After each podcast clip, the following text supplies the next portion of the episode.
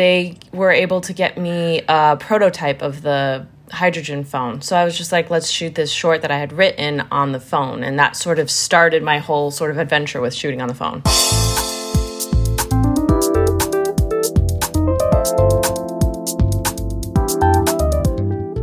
Welcome to the ninth episode of the Mobile Storytelling Podcast with me, Bjorn Staschen in Hamburg. And me, Wietse Vellinga in Friesland in the Netherlands. This podcast is about how to tell a story with your smartphone.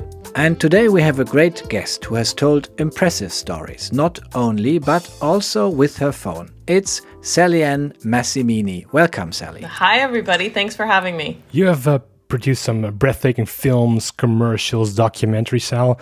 Um, some of them got great uh, awards, but it's not where you came from. You're not a filmmaker in school wise. You've been to Maryland Institute College of Art with an emphasis on painting and drawing. How did that happen? So, my whole life, uh, I was a painter, like traditionalist painter, portraits, landscapes story it's funny though storytelling was always a part of everything that i did. My sister and i we have all of these books that we found from when we were six years old that are our own little illustrated and and written by with our own little publishing company logo that we made and a stamp and everything. So storytelling it goes way back. But yeah it was painting. I was going the full painting route. I went to the Maryland Institute College of Art and I got my bachelor's in fine arts. And it wasn't until my senior year in college there that I took some visual effects classes. And so then I was like, wait a second, I do love this. I had worked in galleries and sort of, you know, gone down that route and it still wasn't fulfilling everything that I needed to be fulfilled. So I took the visual effects class. I loved it. And then I decided I moved to California, where then I went to the Gnomon School of uh, Visual Effects and took another sort of year and a half specifically just in visual effects. And so I sort of loved the ability to work with I sort of love the tech background as well as just the format of you know being so creative and then you're you suddenly it's like you're working with sound and music and just all of these different um, all these different things go into you know filmmaking. And from there i started working as a visual effects artist on commercials in uh, in los angeles. And i just then worked my way up commercials television series movies you name it. And from a visual effects artist i specifically was a texture painter and a matte painter. And then i was a shader lighter a CG supervisor, visual effects supervisor. Then I ended up working on set, which I love because every sort of step that I took, it opened up the realm of storytelling even more. I was like, wait a second, I love working with the writers in the writer's room, and I love working with the directors and the showrunner and just figuring out how to tell this story visually. And it's always sort of a, a picture is a thousand words. And so it just all everything harkened back to my whole upbringing with painting and drawing. And yeah i just went from there. And then i started directing a second unit for several television shows. And most recently it was second unit for american gods season three on Starz. And i was a producer on that as well. And in the interim i was I was also filming shorts, which included some shorts on my phone because I was there was some there was a couple of different opportunities. So the first short that I shot on my phone was called Ni, and it was with Georgia Whigham from The Punisher. Uh, you would most likely know her from, and she was also in 13 Reasons Why. And for that, I have several friends who work at Red. Uh, the if you know cameras there's uh, red is one of the the most prolific red camera makers the red camera co- companies out there. And so they had they were able to get me a prototype of the hydrogen phone. So i was just like let's shoot this short that i had written on the phone. And that sort of started my whole sort of adventure with shooting on the phone. Yeah because uh, of, of course we're very interested in in that part of the story. We'll get to that. But first let's take a step back and um, I remember when we met at Mojo Fest last year, the conference on uh, storytelling with mobile phones, is that you said every frame is a painting.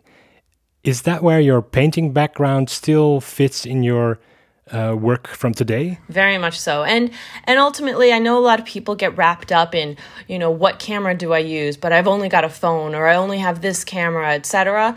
And ultimately it all boils down to story and you know depending on how you shoot there's thousands of frames it's like every second that you watch is you know 30 30 frames 23 frames per second and so for that is it com- it's a direct relation to my painting background you look at that frame how is the composition telling the story? How is the color affecting the sort of your emotions of it?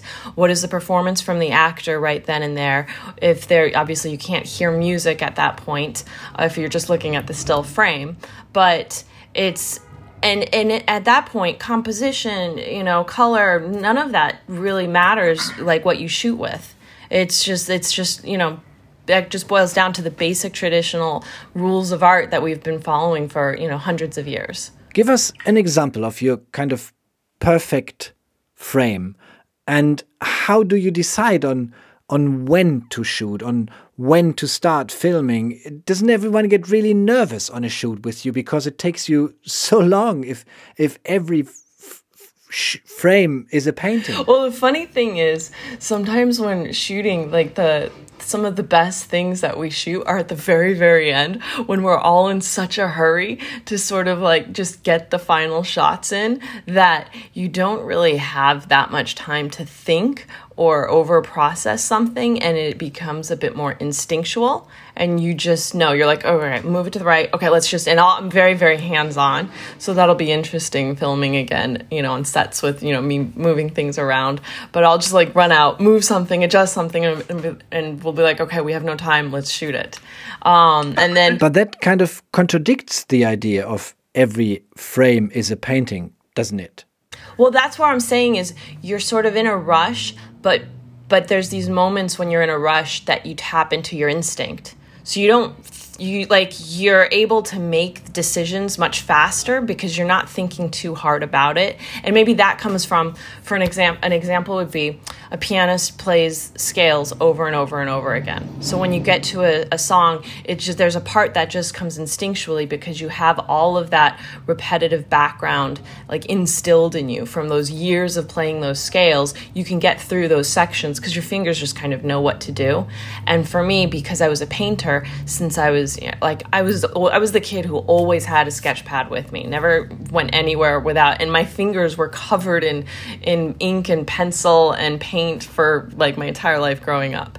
And so it's always, yeah, I think part of that comes into play is just you don't because I did it so much as a kid, it's not something that I think about. It's something that it's a feeling. It's like you know when it feels right and you know you can break it down afterwards and explain it and you know sort of figure out in hindsight but really it's just from that the years. It's like i studied art in italy. Um, I, yeah everything from caravaggio and rembrandt to monet to you know mark rothko. All the artists go down and, and they were big influences for me. But is there ever time on a set to take the same amount of time to really look at a shot the way you would when you make a painting? Yes, very much so. So something that I do and, and what I did for my own personal projects, the like the shorts that I've done and and a lot of the commercials is I will go through and I'll storyboard everything. And I'll do all of my own storyboards. I'll take if I've got the the ability to go to the location beforehand with my phone. I'll sit there and I'll just start to take photos and start to piece down what are the shots that I want, what are what are the lenses, and I'll draw out every single shot. And then I'll do shot lists. I tend to be very organized and i think part of that comes from my visual effects background because um, it's like you make one adjustment on set next thing you know is the shot is going to cost like $50000 extra so everything has to be prepped and so that's where it's it is this sort of fun contradiction where on one hand i'm Uh, it's it's like better to be over prepared than to be prepared. So it's like I'll always have way more things than I know I need to have for the shoot. And to, you know, just it's like backup plans and you know it's like and things change. Things always go wrong. There's always something that happens if it's minus 40 and your lens are breaking and and you know it's like who knows what's going to happen. So you got to sort of be flexible with that too. I understand planning a frame when it's fiction but how do you cope with reality when you shoot a documentary if you have such high expectations on on one frame, on one picture, one story? That's a great question. So there's sort of two things that I could say to that. One is is that's another thing where you're sort of in the moment, and I don't know if you do. Um, like I do a lot of uh, sports, like skiing and surfing and mountain biking and stuff. And there's these moments where you are so completely focused on that moment of sort of, you know, mountain biking or skiing through those trees that you just can't think about anything else. And just things sort of happen. And so I think when it comes to the documentary style filmmaking, that's one of the things that that happens is you're not thinking about anything else you're just in the moment and you really you're just searching on the fly for those those beautiful for the magic to happen really and uh, but it's funny. It was there was this little short that I did working with uh, Cassius Rayner, who's yes, a, a project that was focusing on the recent Corona pandemic, right? Exactly. So he's got some beautiful, beautiful footage from London. Uh, you should definitely check it out. But uh, I did Toronto, the streets of Toronto, and there was a moment where I was sort of hanging out of the back of the car and I was so focused on what I was shooting that I didn't realize there was a cop car that had pulled us over and was stopped behind us with the lights going and the cops are getting out. Everybody in the car they were like, "What are you doing?" They're like, "We've stopped and there's a cop car and you're so focused on the shot that you haven't even realized that." So there's that that happens. And another thing that I do tend to do. I know, you know, I've heard, you know, like David Fincher does it, but you'll we'll shoot over scan. So you shoot larger than your sort of 1920 by 1080 format, and then that allows you the flexibilities to sort of reframe and punch in and adjust your composition in post. So, and there are so many things, you know, depending if you're shooting with the phone. I know with Filmic, the there's the Filmic app that allows you to shoot with a greater um, dynamic range as far as your your footage, your color, and if you shoot raw with uh, you know other cameras, you can as far as levels and lighting and color grading, you can do so much in post that that's post is sort of like a home uh, home for me. So that's where I spend a lot of time as well. But when do you decide to shoot on a phone instead of a big camera? What is the uh, main goal that you get from shooting with a phone? So it's a good question. There's a couple, there's pluses and minuses to both situations. For me, I love the accessibility of a phone. The phone is the thing that you've got in your shot in your in your pocket all day or attached to your hand. And a lot of cinematographers say the best camera is the one that's in your hand. So that's how you get those special moments. And I've been on sets where we've got t- tons of cameras laid out. We're shooting a shot, and then the DP comes over to me and he's got his phone and he shows me, he's like, I ran up the stairs and I shot the shot with my phone. Do you think this will work? What do you know? We put it into the cut for the commercial. Nobody it was a short shot because you know it was just as far as resolution and it aired like it was more about the the um, ISO, but it worked and nobody knew the difference. So that's for the phone for accessibility um, as far as making the actual decision it's just it so depends on the project. If i'm trying to be more discreet for instance like shooting the streets of covid you know if i'm not hanging out of the back of the car nobody really would have really known what i was doing because you could just be quiet with the little gimbal and you go and you shoot and it was it's wonderful. Or i find when i'm filming um, children there was a commercial that I did that we made the decision to go smaller profile as far as cameras because they would be less intimidated by the the bigger cameras. Um, so that definitely is a plus than using more traditional cameras, the Alexas, for instance, that happens a bit more on the bigger the television and film productions where you've got the crew, you have the time and the money to sort of really sit down and figure out, okay, what are these shots? And it, it comes down to time and money. You were on the jury for Filmic Pro's annual contest, so you've seen quite some footage. Is there stuff where you would say this you could never do with professional gear, if that is a distinctive description? Um, I would say never say never, but from my own experience, with shooting with the phones, one thing that I do like is the sort of instant creative flexibility. So you're like, oh my gosh, let me go try a shot over here. And you're like, like scrunched in a corner, lying on your back, getting this cool angle. Where if you had a much bigger camera setup, it's like, okay, what are we gonna do? We're gonna like saw out a section of the wall to figure out how to get the camera in there. So again, it comes down to time and money. So it's like I won't ever never say never, but there are definitely some really cool shots that you can get with your phone that are much easier than with a big camera setup. Would you say you are more at ease with one or the other? Do you feel more like yourself when you shoot with one or the other? Do you feel closer to your subject? I think they're they're like different moods for me, I guess you could say. One is, you know, it's it's your phone. You know everybody knows their phone. It feels think of the in a way sometimes the phone feels a bit more like a sketchbook to me and that's where it's interesting too. I love looking at artists' sketchbooks. You look at like Jackson Pollock's sketchbooks, and a lot of times what happens is the drawings in a sketchbook, because it's not really so open to the public and it's under scrutiny, you'll see these sort of like that's where you'll see a little bit more experimentation and you'll see uh, like the sort of the beginnings of what's to come 10 years down the road as far as you know if you break down individual artists and their sketchbooks. So i feel like the phone in a way is is that sort of outlet when when you are going to shoot. If if it's not something that you're prepared to you know send out to the world and you're sort of shooting by yourself it just it gives you that that ability to experiment and to be yourself in a way. And you shot with a phone that caused a lot of buzz when it came out. The Red Hydrogen 1, I believe it was very much hyped in the, the Mojo world where, where we uh, tend to be a lot, the mobile journalism world, but um, it kind of fell away. What happened there?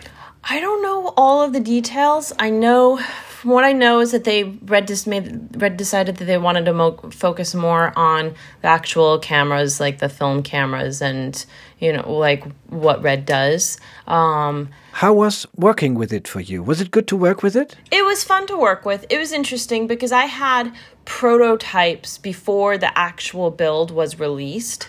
Um, so, and I tend to like to experiment and be the guinea pigs for trying new things out. So I was just like, yeah, let's try it. And so there were, you know, I think we we got Filmic on there. I was very excited to do that to get that up and working. And then we were just trying to figure out, you know, there was a lot of little things. Um, you know, it's just all experimentation. It, it was fun to shoot with, to try something new. And would I shoot with it again? It all depends on what the project is. But was it was it really a red camera in your hand with that phone, or was it a completely different uh, experience? It felt like a different experience. That's a good question. It didn't like I didn't feel like I was shooting with you know a, a Monstro or Helium like an actual red camera. Um, it felt like a definite upgrade compared to the phones at the time for for what I was shooting with, and as far as some of the the functionality and and and I for that for that short I definitely pushed things like the the low light for instance that short we only had we only lit the the entire set with the light from the phone that the actress was carrying. So talking about experimentation we really kind of pushed that to the limit. Um as far as you know just like iso and noise and grain. So we we did embrace the grain that was there in the picture and sort of went with that and took that as you know one of the sort of the characteristics of the piece. Um, but yeah it was better than the phones that were out at the time but it did not feel like actually shooting with a full format like a, a big a big camera. Yeah because there are several uh, uh, phone builders that really seem to aim for a more uh, cinematography look in their camera apps, like the new Sony phones, the new LG V series. They are really pushing for um, filmmakers to use their phones. Um, do do you believe that that's the future camera wise? I think it'll take a while. To be perfectly honest, I think that there's a huge increase in the amount of mobile filming filmmaking, which is awesome. And for like even the COVID piece that I shot, that was that was with my iPhone. Um, and I think as far as doc- photojournalism, documentary work, it's it's like leaps and bounds. It gives us so much more to work with in that respect, as far as your big picture film like, I think it's interesting, actually. I'm thinking about my answer for that because of COVID as well. And as far as social distancing and people needing to stay far away, I'll be curious to see how that evolves.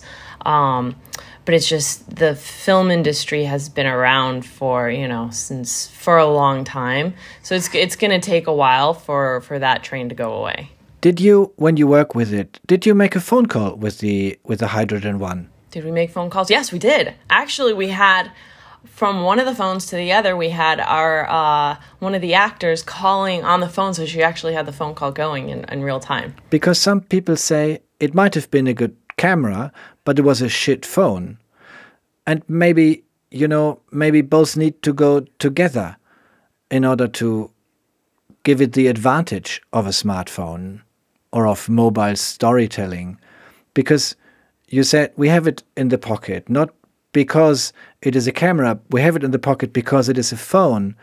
Some say the Hydrogen one was just a good camera, but not a good phone. Maybe it needs both to work. Yeah, maybe. I don't know. I don't know where they're at as far as development with with that. If that's sort of just on the back burner now. Um, yeah, I'd have to ask around to get you more information there. But no, that's a good point. You know these people, don't you? Because you work in a company called Master Cinematographers, dedicated to creating technological innovations that both speed and ease the art of cinematography and photography, the website tells us. And one of the co founders is Jarred Land, president of RED. You are absolutely correct. I so, do have my I do have some inside connections that I can I could ask around. Because how innovative is uh, the film world. I, I, mean, I always get the feeling that it's a very big world that moves very slowly in a different direction, but doesn't make sudden movements. That's kind of the feeling, yes. yeah.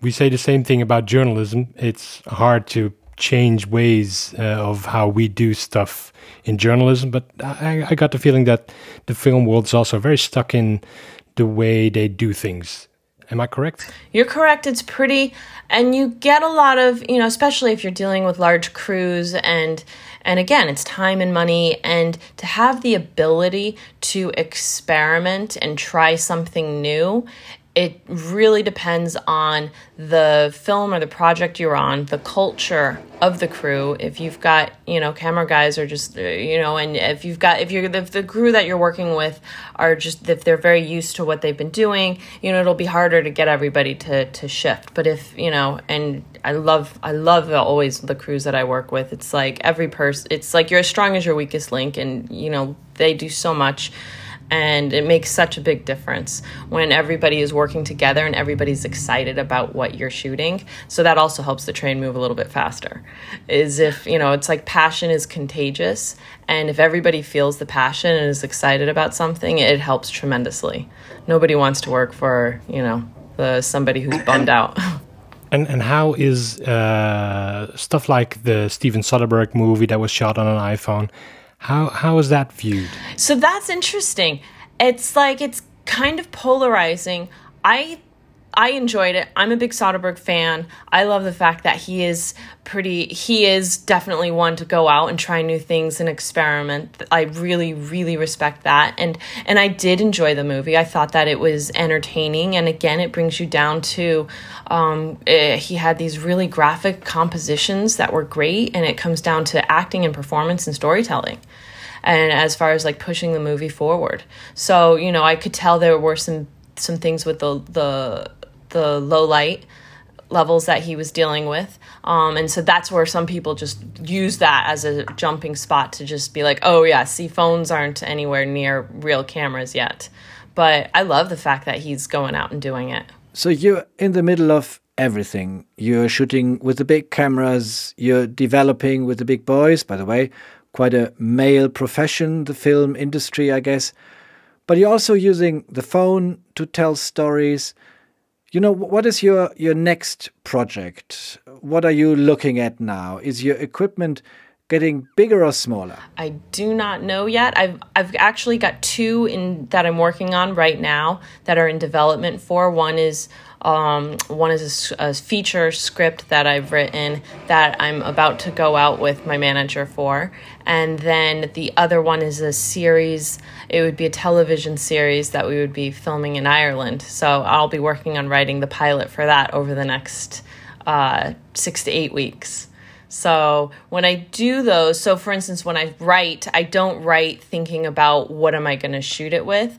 I just write for the story, and then I'll figure that out later. You know, which which is a nice uh, reconnection to the beginning of our talk. It is the story that matters. You need a good story before you start shooting. Exactly. For me, it's like if you if you when you go to see a movie, when you watch a movie at least for me, I don't remember so much, you know, a lot of the little details of the movie, but the thing I remember is did I cry? Did I laugh? Did I fall in love with the characters? And that's the thing that I, I remember how I feel. I remember the emotion. I remember how I felt after years afterwards. I'd be like, oh my God, I cried so hard in that movie theater. I, I can't go to movie theaters anymore because I cried too much. um, Unless it doesn't make you cry or it doesn't touch you emotionally. Then you start thinking about the technology behind it, why a shot is bad. If the story is perfect, you don't think about that. That's true. We always joke there's there's you know, for instance, we're we're filming something and we start to get all paranoid about something in the background and then it's like okay well if you're paying attention to that you're not looking at the actress who's like having this huge you know emotional moment on screen that means we've failed great sal Thank you. I think we've reached the end of our little podcast, haven't we, Wietse? Yeah, I think so. Thank you very much for sharing uh, with us your uh, story, your behind the scenes from a world uh, that we haven't ventured in too much so far, the world of filmmaking. So, thank you. Uh, this was the ninth episode of our mobile storytelling podcast with me, Wietse Vellinga in Friesland. And me, Björn Staschen in Hamburg, Germany. If you like what you hear, please share our podcast. You can find us on all major platforms. Thanks for listening. Bye-bye. Bye-bye. Bye.